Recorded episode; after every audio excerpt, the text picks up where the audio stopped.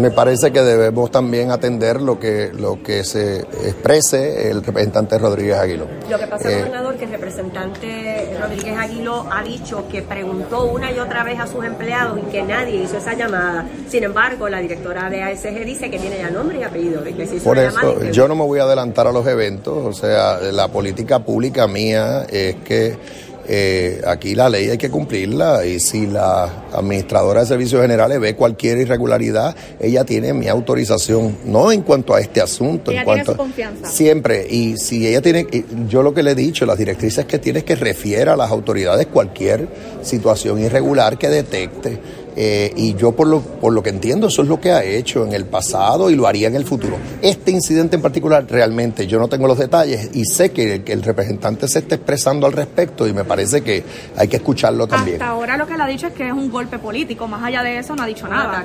Bueno, pues eh, otra vez, eh, yo no me voy a adelantar, o sea, pero aquí no hay, la, la vara es la misma, las instrucciones son las mismas.